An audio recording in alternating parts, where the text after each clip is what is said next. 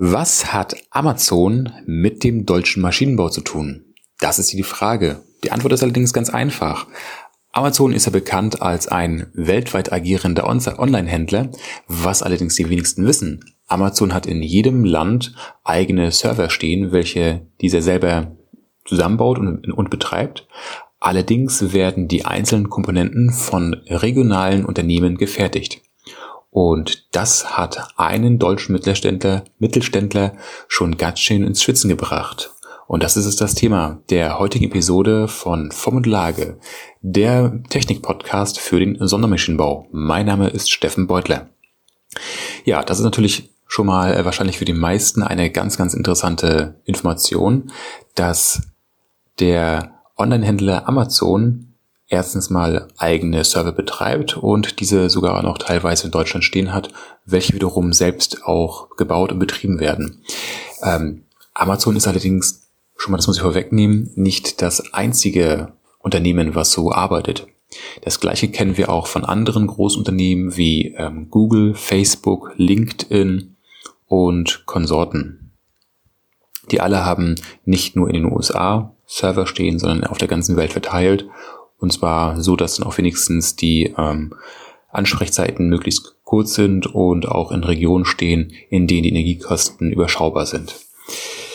Dadurch, dass diese ganzen Unternehmen natürlich weltweit ihre ja, Rechenzentren aufgestellt haben, ist es natürlich nicht wirklich sinnvoll, dass sie zentral ihre Komponenten beziehen. Dementsprechend machen sie es dezentral und lassen diese einzelnen Komponenten natürlich auch in den jeweiligen Nationen oder an den Umgebungen fertigen. Soweit so gut.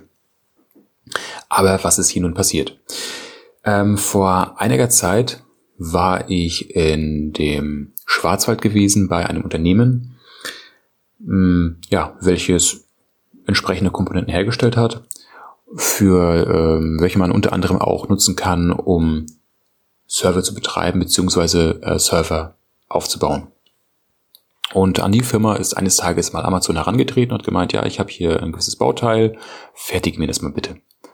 So, der entsprechende Vertriebsleiter beziehungsweise Vertriebler oder Projektleiter, egal was, was es für einer war, was hat er natürlich als erstes gesehen? Und zwar Dollarzeichen in den Augen. Ganz gewaltig.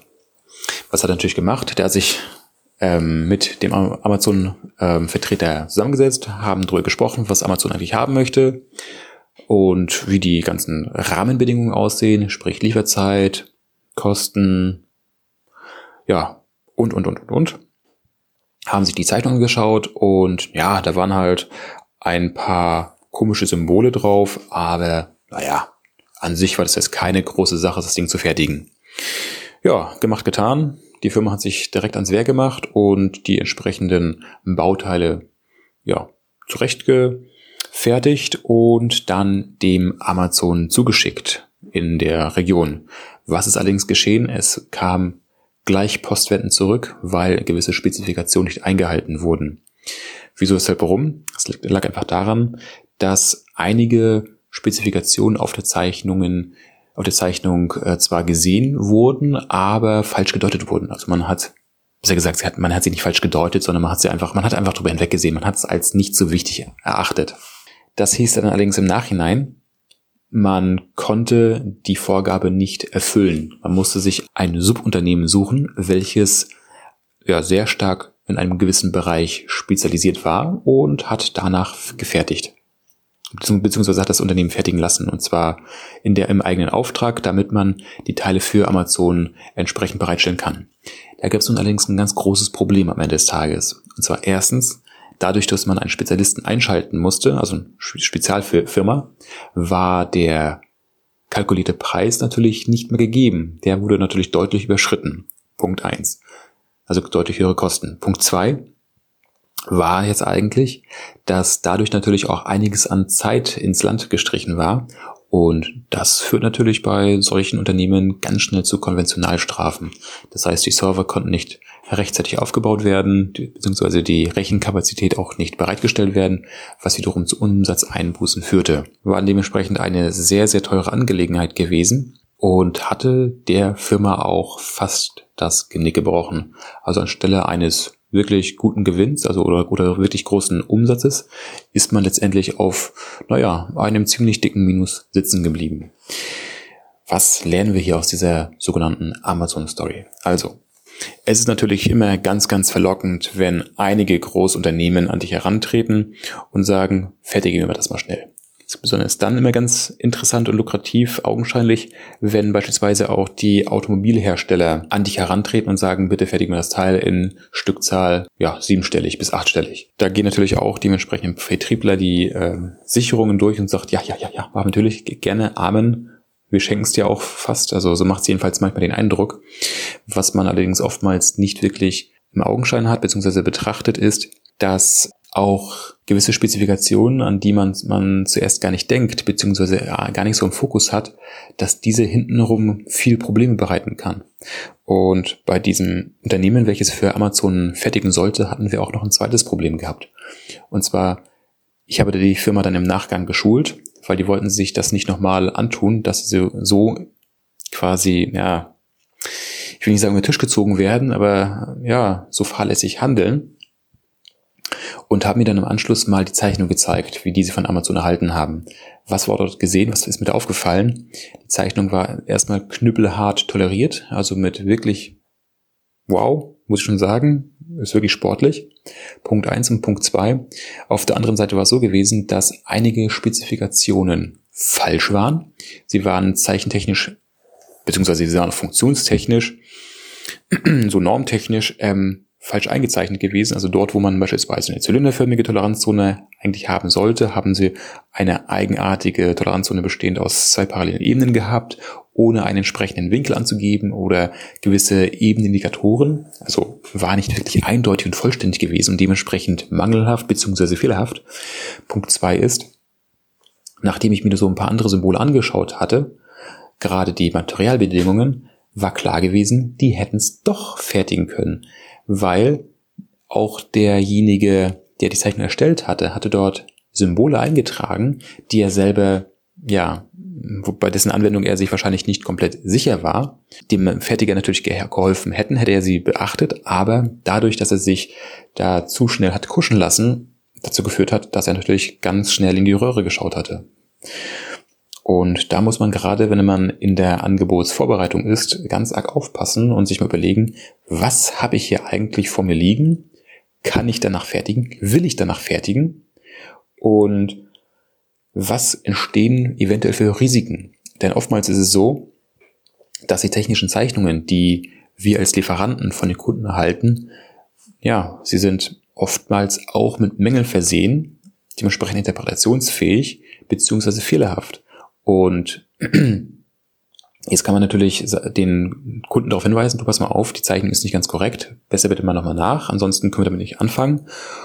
Äh, oder man hat die Gefahr, dass wenn man sowas nicht erkennt oder darauf hinweist, dass man nachher dasteht und vertraglich zugesagt hat, dass man eine nicht zu fertigende Spezifikation einhalten kann, kann es dann trotzdem, kann es dann aber auf, eine, auf einmal in der Realität nicht, was dann dazu führt, dass man dann auch wiederum äh, mit Konventionalstrafen zu rechnen hat. Also das ist immer eine ganz, ganz blöde Sache. Und beziehungsweise mit, mit Reklamationen zu kämpfen hat. Und das ist ein ganz großes Thema, was gerade äh, für die Projektleiter im, in der Angebotsvorbereitung ganz, ganz wichtig ist, dass sie sich wirklich mal hinsetzen mit irgendwelchen Fachleuten im eigenen Unternehmen, also nicht irgendwelchen, sondern den Fachleuten, und mal ganz fein und sauber die Zeichnung zu pflücken, um mal zu verstehen, was will da eigentlich von mir? Wo habe ich da eventuell schon mal gewisse Bedenken, wenn wir mal die eigene Fertigung betrachten im Sinne der Reklamation? Sprich, wir können schon als Lieferant direkt in der Angebotserstellung oder in der Kontaktaufnahme mit dem Kunden beziehungsweise von dem Kunden aus gesehen Reklamationen abwenden, wenn wir rechtzeitig mal auf die Zeichnungen schauen was, und fragen, was der Kunde wirklich von uns will, anstelle immer nur die Dollarzeichen zu sehen. Und wie gesagt, wenn man das nicht macht, können ganz schnell mal so die Dollarzeichen in den Augen, die die Vertriebler sehen, dazu führen, dass man ganz arg in die Röhre schaut. Natürlich gibt es auch noch die Situation, dass ähm, man eine Spezifikation von einem Kunden bekommt, die interpretationsfähig ist, einem allerdings natürlich nicht sofort auffällt und wir danach fertigen, direkt nach Zeichnung, so wie es dort steht, wobei dann der Kunde auch wiederum äh, dann vielleicht sagt, nee, das ist nicht so, wie es meinte, mach mal das bitte anders, sodass der Kunde allerdings dann eher in die Röhre schaut, denn sobald eine Zeichnung interpretationsfähig ist, wir danach fertigen, weil wir es fertigen können und dürfen, hat der Kunde diese abzunehmen, diese, diese entsprechenden Werkstücke. Und zwar steht das auch so in der ISO 14405-2 dass immer dann, wenn Zeichnungen interpretationsfähig sind, dass der Abnehmer diese auch ja, entgegenzunehmen hat. Ja, ich fasse das mal ganz kurz zusammen.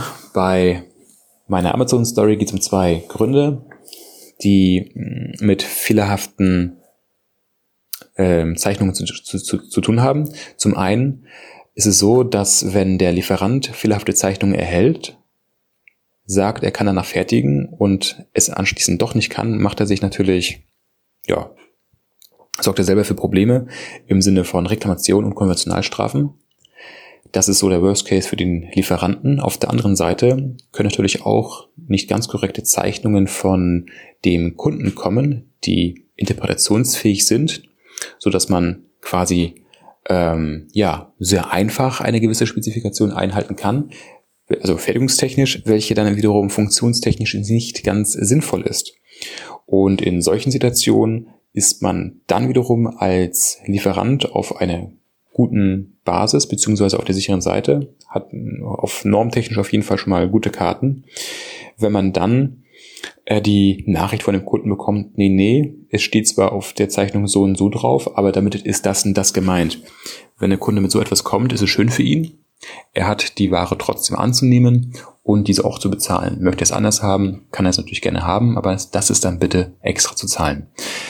Das war's dann soweit mit der heutigen Episode. Ich wünsche dir was und mach was draus.